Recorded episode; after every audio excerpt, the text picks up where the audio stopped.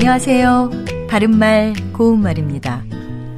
글을 읽다가 마음에 드는 부분을 만나면 밑줄을 긋는다든지 따로 적어 보기도 하지요.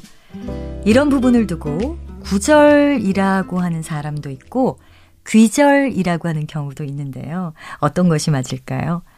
같은 한자라고 해도 읽는 방법이 다 다르기 때문인데요. 한 예로 경신과 갱신을 들 수가 있습니다. 구절과 귀절 역시 첫 번째 음절의 한자를 어떻게 읽는 것이 맞을까 하는 것이 관건입니다.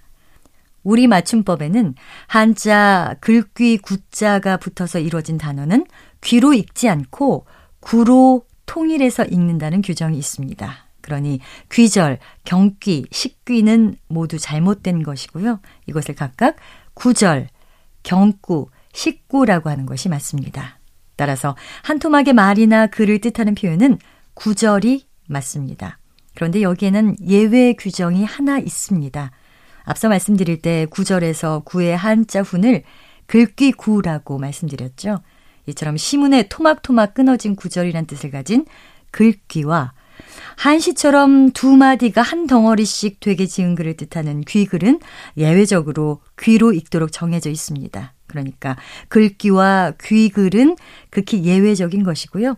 그 밖의 경우에는 모두 구로 읽는다고 기억하시면 되겠습니다. 바른말 고운말 아나운서 변희영이었습니다.